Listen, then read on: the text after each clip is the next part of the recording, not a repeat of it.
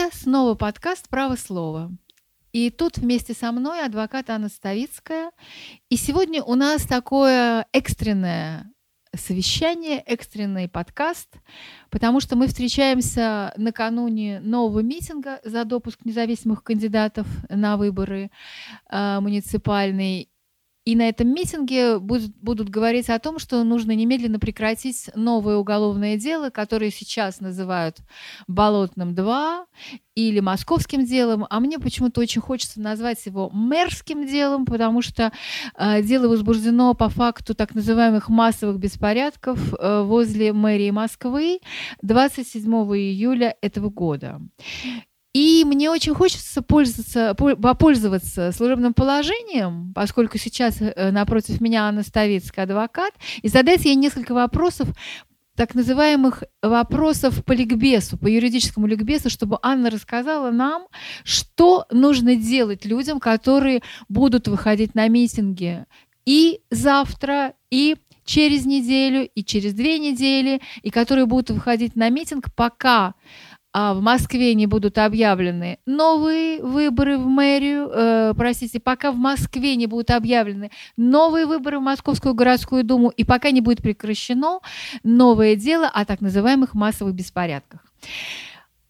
Вот, дорогая Аня, хочу тебя вот о чем спросить. Смотри, твой Давай, коллега спрашивай. Илья Новиков вообще договорился до того на «Эхо Москвы», что, в принципе, по делу о массовых беспорядках сейчас могут привлечь любого человека, даже если этот человек просто выйдет погулять в день, масс, э, в день массового скопления людей, то есть в день какой-то объявленной акции. Если просто этот человек будет стоять на тротуаре, и его все равно могут арестовать. Вот объясни, задержать сначала, а потом арестовать, и, может быть, обвини, обви, объявить его фигурантом а, уголовного дела. Объясни, пожалуйста, как вообще вообще по закону происходит? Кто может быть объявлен фигурантом дела о массовых беспорядках?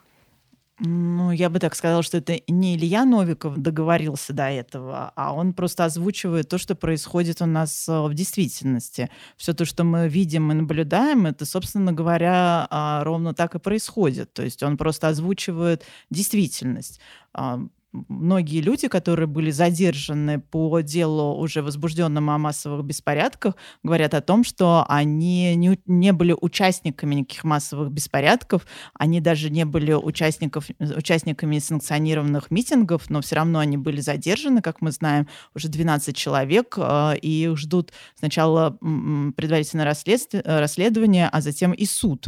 А, и э, он просто, как я уже сказала, говорит то, что как Акын а, поет то, что видит. Нет, но он не просто как Акын говорит. Давайте все-таки вспомним, что одним из подзащитных Ильи Новикова был Дмитрий Бученков. Это человек, которого обвинили а, в том, что он участвовал в массовых беспорядках на Болотной площади 6 мая 2012 года, а он в это время находился в Нижнем Новгороде. Так вот, его обвинили, его арестовали, он находился под домашним домашним арестом, и когда он понял, что э, его ждет суровый приговор, то он просто скрылся и сейчас, насколько я понимаю, живет где-то за границей. Но тебя я хотела конкретно спросить, конкретно, как доказать на следствии и в суде, что ты спокойно гулял по городу или что тебя в этот день не было в Москве, вот, и что ты э, не являешься участником так называемой акции протеста. А, потому что в протоколах будет написано о том, что ты выкрикивал какие-то лозунги, что ты снимал э, шлем джета с полицейского или вывихнул ему плечо полицейскому. Как доказать, что этого не было? Как адвокат, скажи, пожалуйста, что делать нам, людям, которых могут задержать на массовой акции протеста?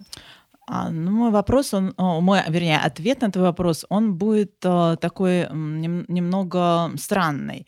Я буду отвечать с точки зрения э, того, как по закону, и с точки зрения того, как есть на самом деле. Э, этот вопрос твой, к сожалению, он касается э, нашего правосудия в целом, о чем мы, собственно говоря, с тобой разговариваем и кричим в каждом нашем подкасте, а именно то, что в нашей стране правосудия практически нет. Так вот, если с точки зрения закона рассуждать, то доказать это достаточно просто, что ты не был участником а, а, массовых беспорядков. Как, пожалуйста, Это пошагово очень, очень легко. Первое, вообще нужно понять, что такое массовые беспорядки. Для этого у нас есть уголовный кодекс, в котором достаточно четко указано, что собой представляют а, массовые беспорядки. Массовые беспорядки это такая есть 212 статья Уголовного кодекса Российской Федерации. Часть первая. А, достаточно четко указан состав преступления а, этих массовых беспорядков. Это первая часть, это говорит об организации массовых беспорядков, но и там а, указано также, что такое из себя представляет эти самые массовые беспорядки. Я процитирую, потому что я не люблю вольно пересказывать закон. Итак, Давай. Организация массовых беспорядков, сопровождающихся насилием, погромами, поджогами, уничтожением имущества, применением оружия, взрывных устройств, взрывчатых, отравляющих либо иных веществ и предметов, представляющих опасность для окружающих, а также оказание вооруженного сопротивления представителю власти, а ровно подготовка лица для организации таких массовых беспорядков или участия в них. Здесь даже не нужно быть юристом для того, чтобы понять, что написано в этой статье. А, Все слова очень ясны, понятны, и не нужно а, быть Ожеговым, чтобы растолковать а, все эти слова с точки зрения русского языка.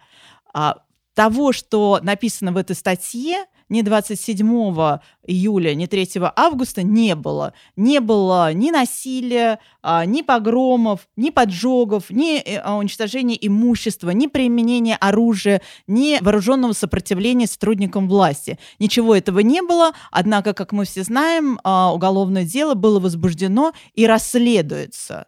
Это первое.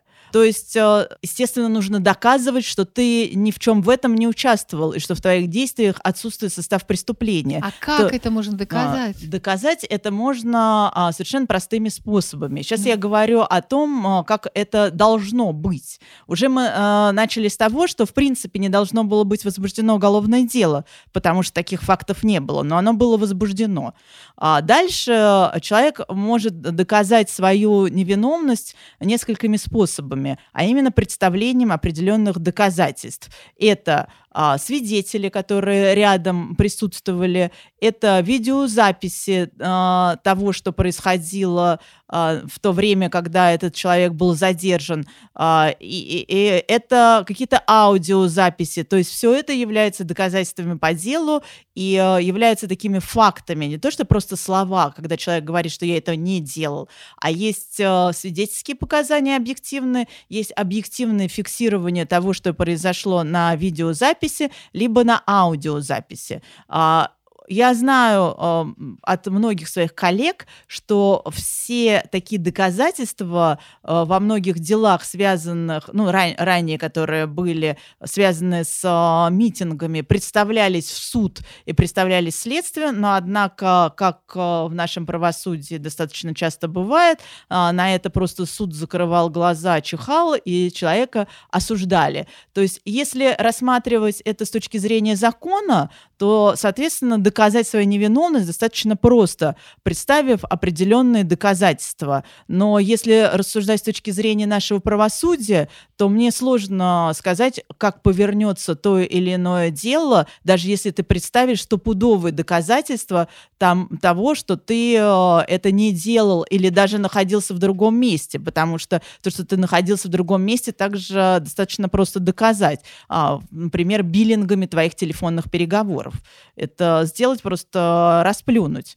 А, Но мы сейчас говорим о том, что а, происходит в нашей стране а, с точки зрения отсутствия правосудия. Поэтому все то, что я уже сказала, это может не подействовать. Но это вовсе не означает, что это делать не надо. Если ты этого не будешь делать, то ты сто процентов не докажешь свою невиновность. А если ты будешь представлять определенные доказательства, то в итоге суд тебя, может быть, и осудит, но пойдет на какой-то компромисс, и, что называется, осудит не очень. Мы вас не больно зарежем, что называется. Это понятно. То есть, в общем, надежды никакого тут нету такого, что ли, чудесного, да, какого-то. Чудес нет, но но если ты не будешь э, делать все, представлять доказательства, себя защищать, то, то э, тогда точно ты будешь осужден э, на, дли, на длительные сроки. То есть здесь нужно бороться. Я говорю о том, что не нужно питать иллюзии, но если ты не будешь бороться, то ты сто процентов будет осужден на длительный срок лишения свободы.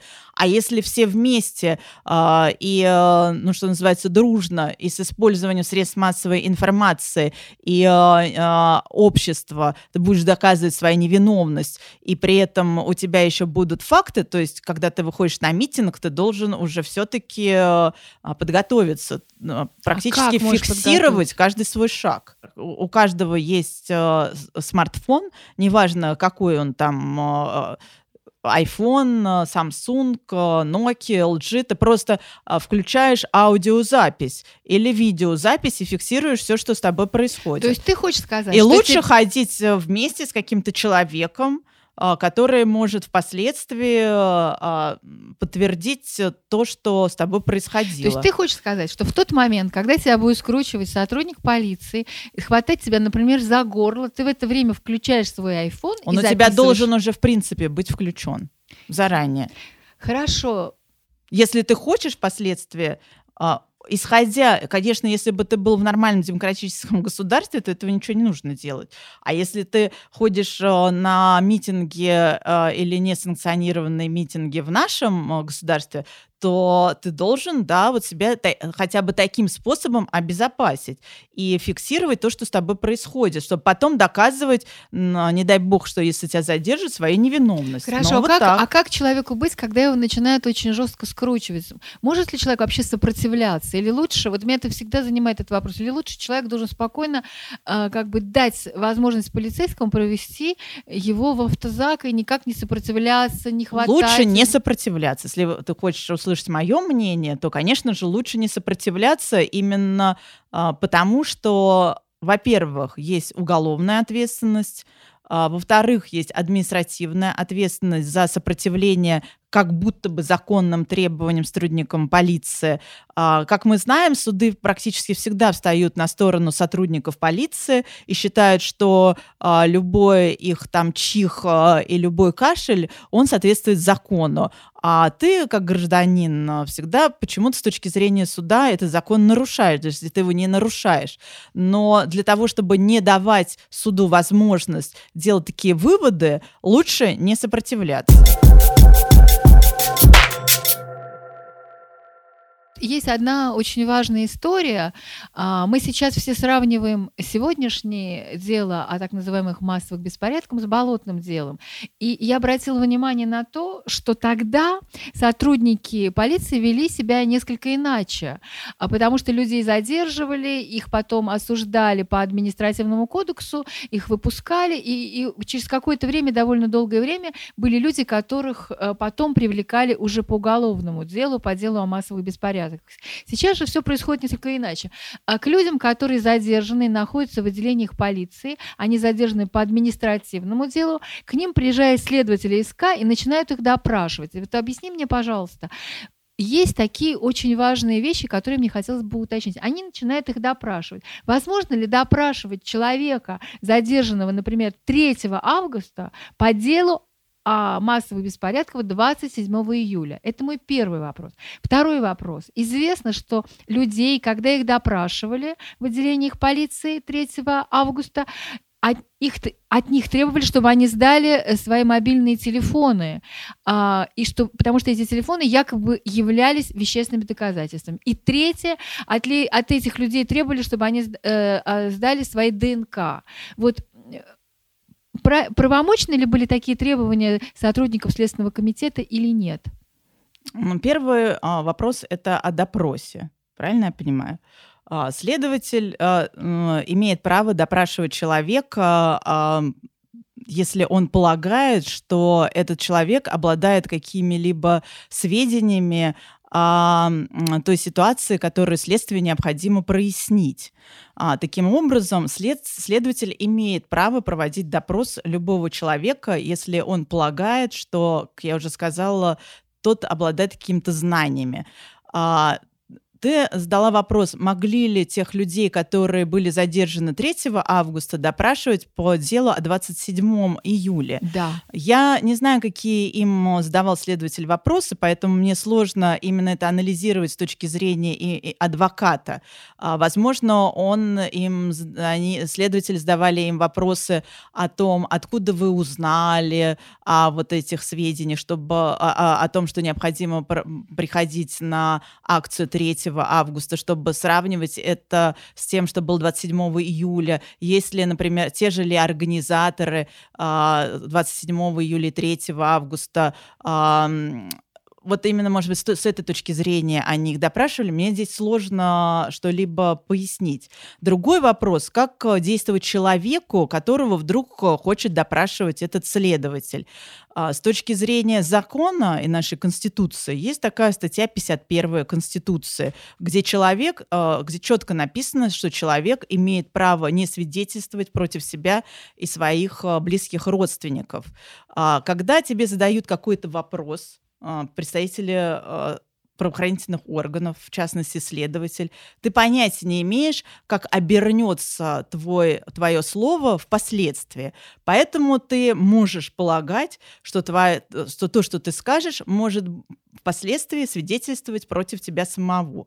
Поэтому самый простой вариант – это просто не давать никаких показаний. То есть, а, следователь, в принципе, имеет право допрашивать, а, если он полагает, что человек носитель информации. Б, человек может воспользоваться своим правом, гарантированным Конституцией, и не отвечать на вопросы. Обязателен ли адвокат для, таком, для допроса, когда человек э, э, в качестве свидетеля а, допрашивается? Это уже право самого свидетеля. Если он хочет, чтобы на его допросе присутствовал адвокат, у нас э, есть такая статья 56 Уголовно-процессуального кодекса. То есть если следователь допрашивает человека именно в рамках э, возбужденного уголовного дела в статусе свидетеля, здесь это тоже нужно понимать, твой статус. Если он тебя допрашивает именно в качестве свидетеля э, по уголовному делу, то ты с точки зрения уголовного процессуального кодекса имеешь право на адвоката. Впрочем, как если тебя и допрашивают и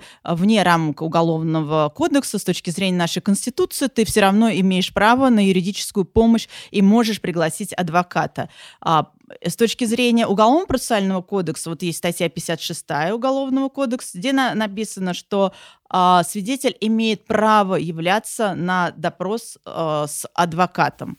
Если он не, не а является а если... на допрос, а находится в отделе полиции... Значит, он может сказать, что я э, хочу, чтобы мой допрос был проведен исключительно в присутствии адвоката. И следователь не имеет права проводить этот допрос, если адвокат не присутствует.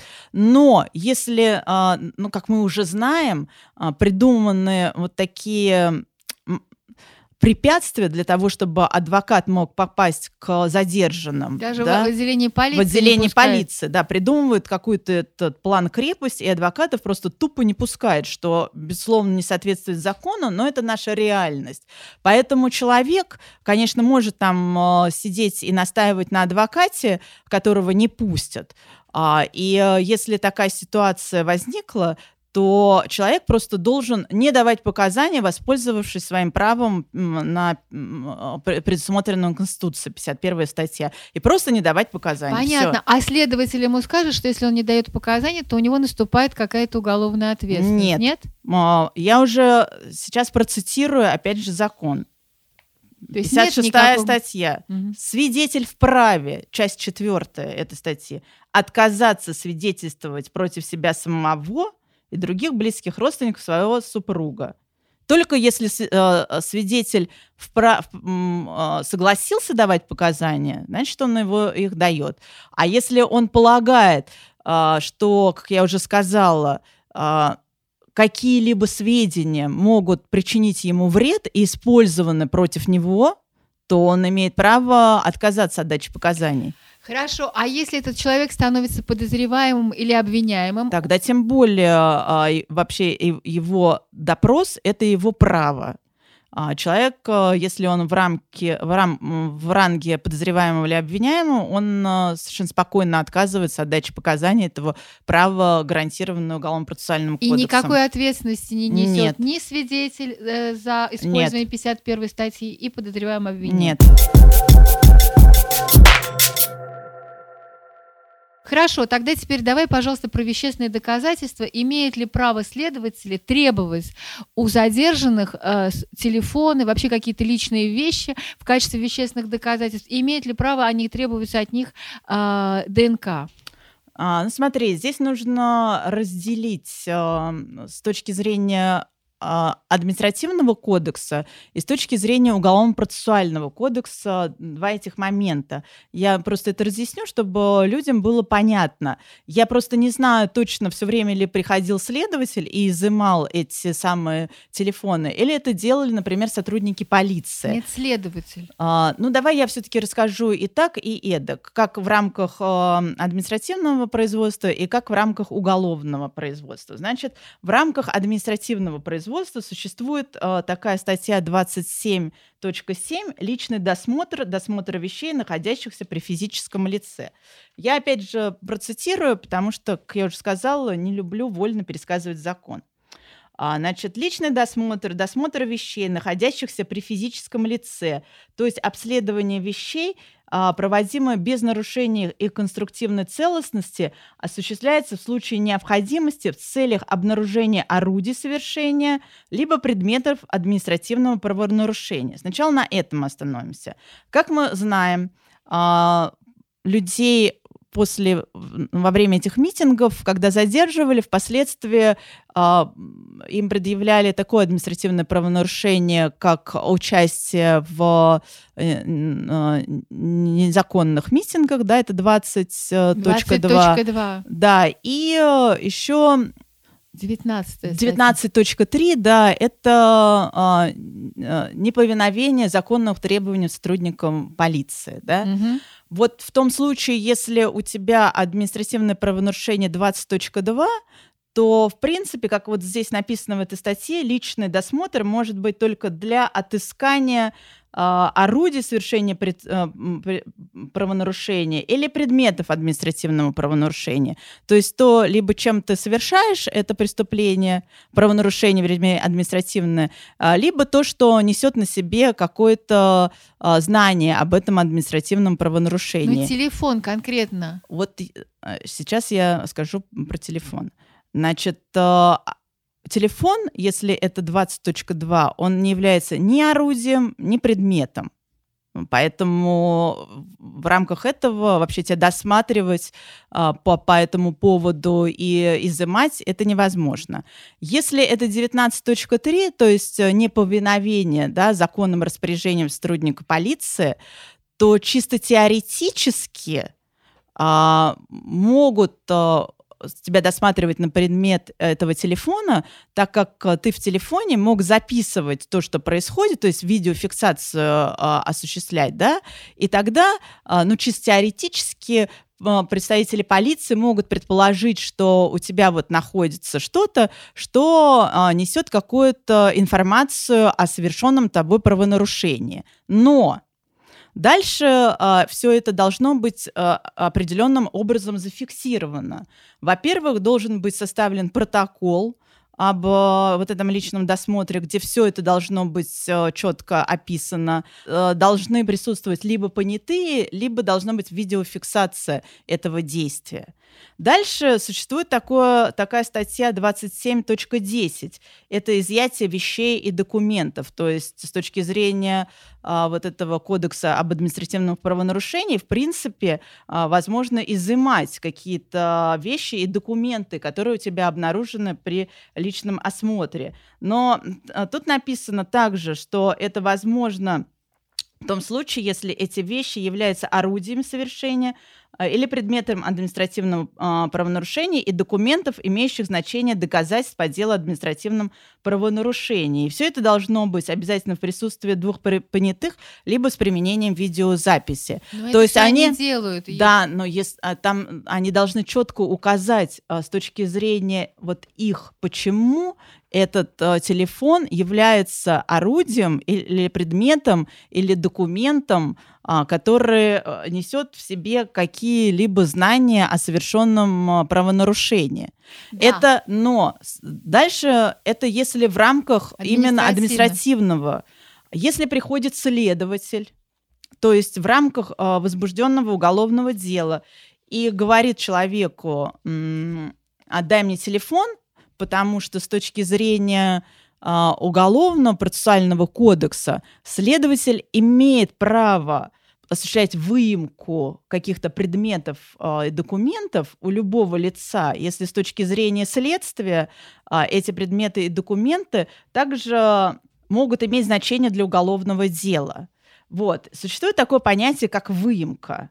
И до начала выемки следователь говорит, что вы э, можете выдать предметы и документы, которые подлежат изъятию, а в случае отказа производит выемку принудительно. Ну, так написано в статье.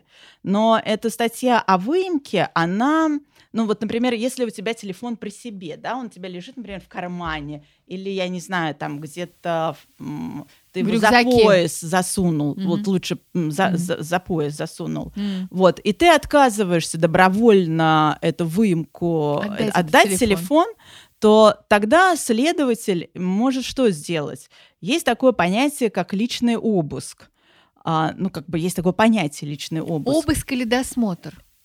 Досмотр это в рамках административного правонарушения. Когда в дело вступает следователь, то, то здесь обыск. уже э, действует уголовно-процессуальный кодекс. Это в рамках возбужденного уголовного дела. Понятно. Следователь может прийти и сказать: э, дай мне, я вот у тебя осуществляю выемку этого телефона. А человек говорит: а у меня нет телефона. Я, в общем, не собираюсь вам ничего выдавать. Тогда следователь единственное, что может, это провести личный обыск. Но личный обыск невозможно проводить у любого человека, а, которого хочет э, что-либо изъять следователь. А личный обыск с точки зрения Уголовного процессуального кодекса может э, осуществлять только в отношении подозреваемого или обвиняемого. То есть... Э, Свидетеля? Нет. Поэтому э, это есть такая статья 184, 184 Уголовного процессуального кодекса, там четко написано, что м, личный обыск может проводить только в отношении подозреваемого, обвиняемого в целях обнаружения, изъятия предметов и документов, которые могут иметь значение для уголовного дела. Поэтому, если к вам приходит именно следователь и говорит, что я хочу изъять у вас э, телефон в рамках уголовного дела, во-первых, он должен предоставить постановление о выемке. Это первое. А второе, ты можешь ему сказать, что я, у меня нет с собой телефона, и тогда следователь, э, если ты не подозреваемый и не обвиняемый, не может проводить твой подожди, личный обыск. Подожди, это очень важная вещь. То есть ты хочешь сказать, что в тех отделениях полиции, где а, после 3 августа были э, десятки задержанных, туда приезжали следователи Следственного комитета, требовали от них, чтобы они отдали телефоны. Мы знаем случаи, когда люди отдавали телефоны, то есть следователи не предъявляли, эти люди были в, в, э, в статусе свидетеля. То есть ты хочешь сказать, что эти следователи действовали не по закону. Они превышали свои должностные Если полномочия. им человек давал сам телефон, и, и у следователя было постановление о выемке, то тогда следователь действовал по закону. Если, след... Если человек не отдавал телефон, то, соответственно, следователь ничего с этим сделать бы не мог потому что его личный э, обыск он проводить не мог. То есть, если было постановление, человек должен был выдать телефон или Еще нет? Еще раз объясняю. Человек может добровольно выдать, а может не выдать Ну, телефон. короче говоря, человек не должен был давать телефон, Он правильно я мог это не, не давать Давать. этот Мог не телефон, давать, и хорошо. тогда, соответственно, следователь ничего не мог сделать, потому что его личный обыск он проводить с точки зрения Уголовно-процессуального кодекса не, мог. имел права. А если это делал полицейский в рамках а, кодекса об административном правонарушении, то, как я уже сказала, а, они должны обязательно доказать, что этот телефон а, является либо предметом, либо орудием административного правонарушения. Что Понятно. тоже, то есть это нужно все проверять, и более того, как я уже сказала, а, обязательно должны а, быть э, процессуальные действия, протоколы, понятые или видеофиксация, где человек может, в принципе, писать все то, что он считает необходимым, например, что там все произошло незаконно. Понятно, но теперь последнее, что нам осталось узнать по поводу ДНК. Имели, же, или имели ли право э, требовать э, у людей отпечатки пальцев? Если это в рамках Уголовно-процессуального кодекса, то существует такая статья 202 а, Уголовно-процессуального кодекса Российской Федерации, где указано, что следователь вправе получить образцы почерка или иные образцы для сравнительного исследования у подозреваемого, обвиняемого, свидетеля, потерпевшего, там бла-бла-бла, если возникла необходимость проверить, оставлены ли им следы в определенном месте или на вещественных доказательствах, и составить протокол. Просто лично я не понимаю, зачем э, нужно, вот в если это, например, в рамках э, дела о применении насилия в отношении сотрудников полиции, но, тогда это берется уже э, тако- та- такие исследования у человека, который подозревается или обвиняется в совершении этого преступления. А просто по делу о массовых беспорядках э, совершенно не нужно брать отпечатки пальцев.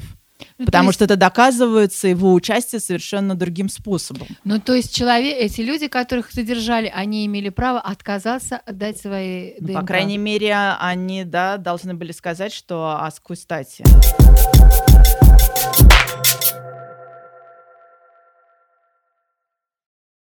Кроме вот этой истории о том, что происходит с людьми сейчас э, в отделениях полиции, когда туда приезжают следователи, а, есть другая важная история, которая тоже немножко отличается от событий э, 2012 года, потому что известны случаи, что к людям, которые были задержаны в отделениях полиции, потом были отпущены, к ним э, заявляются участковые, полицейские, да, которые проводят с ними так называемые профилактические беседы. Мне рассказывали о том, что к некоторым а, людям приходят участковые, и после проведения этой профилактической беседы, которая состоит в том, что а, участковый советует а, человеку больше не ходить на митинги, на несанкционированные митинги, а потом просит, чтобы человек расписался о том, что он прослушал эту беседу.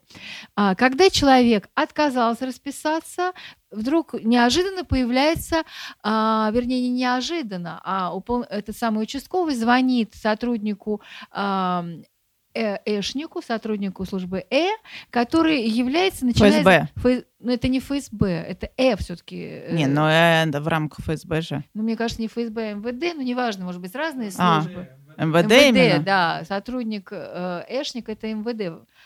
И вот он и приходит к человеку и начинает его дальше пугать и говорить ему о том, что вы должны обязательно подписать то, что бумагу о том, что вы прослушали профилактическую беседу. Если вы ее не подпишете, то вас вызовут на допрос Следственный комитет. Вот. И что дальше делать человеку, которому, который сталкивается вот с такими проявлениями полицейского вот такого как бы репрессий, новых полицейских репрессий? Что делать дальше человеку? Ну, Я думаю, что а, вот то, что они делают участковые или там представители этого ЭД, которые то ли МВД, Центр то ли Э, ФСБ, да, мы- то а, это, я думаю, что их там внутренние распорядки, чтобы потом отчитаться перед начальством, что вот мы прошли а, и объяснили людям, что ходить э, больше на эти несанкционированные митинги не нужно. С точки зрения а, уголовно-процессуального закона это не предусмотрено в администрати- в административном кодексе. Я тоже а, такие положения не встречала. Поэтому человек э, может сказать, что ну спасибо большое, что вы мне тут все рассказали. До свидания. Ну, то есть ты тоже думаешь, что это просто такая формальная работа сотрудников? Я думаю, что правоохранительных это им органов? нужно просто отчитаться, что вот они сходили и разъяснили. А, мы немножко говорили уже об этом, но как ты считаешь, что должны делать э, коллеги и родственники э, тех, кого арестовали сейчас, тех новых фигурантов этого э, нового дела о массовых беспорядках? Должны ли они э, привлекать общественность? Например, когда речь идет о студентах, мы видим, что сейчас появляются письма профессоров, пись, профессоров определенных университетов, да, от, откуда эти студенты, которые сейчас задержаны. А, нужно ли создавать э, какой-то шум, да, в общем, чтобы, чтобы э, привлекать внимание суда к тому, что эти люди не могут быть э, преступниками, как ты считаешь? Или нужно тихо стараться, чтобы это все прошло тихо? А, ну, я в, э, в своей деятельности всегда исходила из того, что каждый человек должен сам выбирать, по какому ему пути идти. То есть это выбор каждого человека. Привлекать ему или не привлекать а, общество и СМИ к своему делу. Человек сам должен выбрать. Ну что лучше в данном случае? Что лучше, это тебе никто не скажет. С моей точки зрения, безусловно, лучше привлекать прессу и вообще внимание общества к этому вопросу. Это с моей точки зрения. А ну, как бы универсального ответа на этот вопрос э, нет. Каждый человек сам выбирает, как ему действовать в данной ситуации. Я бы своему защитному посоветовала привлекать а, побольше внимания к его делу прессы и общества. Но, в принципе, тут даже и говорить не нужно, потому что и так сейчас и общество, и пресса, они сами по себе привлекают внимание к всем этим процессам. Ну что ж, хорошо, тогда как более-менее мы все вопросы решили. Остался еще только у меня один очень маленький вопрос, касающийся фигуранта э, этого дела о массовых беспорядках Сергея Фомина, который сам пришел и сдался в полицию. Его, значит, разыскивали, он был объявлен всероссийский розыск за участие э, в массовых беспорядках. Как ты считаешь, это ему в какой-то степени поможет? Тот, тот факт, что он сам явился и сдался как бы в полицию, или это никакого не имеет э, значения в его дальнейшей судьбе э, с точки зрения суда и следствия? Ну, если рассматривать, опять же, с точки зрения закона, то, безусловно, а, у суда в, так, в такой ситуации нет оснований полагать, что он хотел скрыться от следствия и суда, и поэтому его необходимо заключать под стражу. Но, как мы знаем, а, органы предварительного расследования, это я знаю средств массовой информации, а, как только он пришел, они тут же публично объявили, что они будут выходить э, с ходатайством в суд о заключении его под стражу. А, и мы знаем, не нужно быть ясновидящим или каким-то обладать большими аналитическими способностями, а просто достаточно знать, что происходит в нашей судебной системе, чтобы понять, какое решение может принять суд в данной ситуации, если следствие все-таки с таким ходатайством вышло. Ну так что нужно вообще делать людям? Им нужно, если их тебя разыскивают, нужно сдаваться или нужно бежать как можно дальше, чтобы не стать фигурантом уголовного Как я уже дела? сказала, это каждый человек должен сам для себя решить, как ему дальше действовать в такой ситуации. Здесь э, нет никакого универсального э, э, такого рецепта. Каждый выбирает, что ему делать сам, потому что это его личная жизнь. И э, здесь нельзя никого не винить, а, не ждать, что тебе расскажут, э, вот если, вот, например, я тут все рассказала, как нужно действовать, если так будешь действовать, то тебя не привлекут, то это совершенно не так, потому что, а, как мы с тобой неоднократно в нашем подкасте говорили, у нас, к сожалению, с правосудием все не очень хорошо, и законы, э, даже несмотря на то, что они достаточно хорошо прописаны, практически не действуют. Если тебя хотят посадить, то тебя могут посадить, даже если ты не виноват, и даже если ты доказал свою невиновность. Поэтому здесь каждый человек должен э, сам для себя а, выяснить, э, для себя решить, как ему поступать в той или иной ситуации. Хорошо, и, но, хорошо. и как я уже сказала, а, просто четко фиксировать то, что происходит, э, и все-таки пытаться впоследствии, если, не дай бог, тебя задержали, доказывать свою невиновность всеми возможными законными способами. Ну что ж, я все поняла. Так что если, например, меня задержат, если будут требовать мой сотовый телефон, я его не дам, я его не выдам. Если буду требовать э, отпечатки пальцев, тоже не выдам. И когда в тот момент, когда меня будут задерживать, я попытаюсь снять это все на видео или того человека, который будет рядом со мной, я тоже его попрошу, чтобы он это все зафиксировал. Ну, я желаю всем, чтобы было как можно меньше задержанных на следующих митингах, на которых мы будем или которые мы будем наблюдать.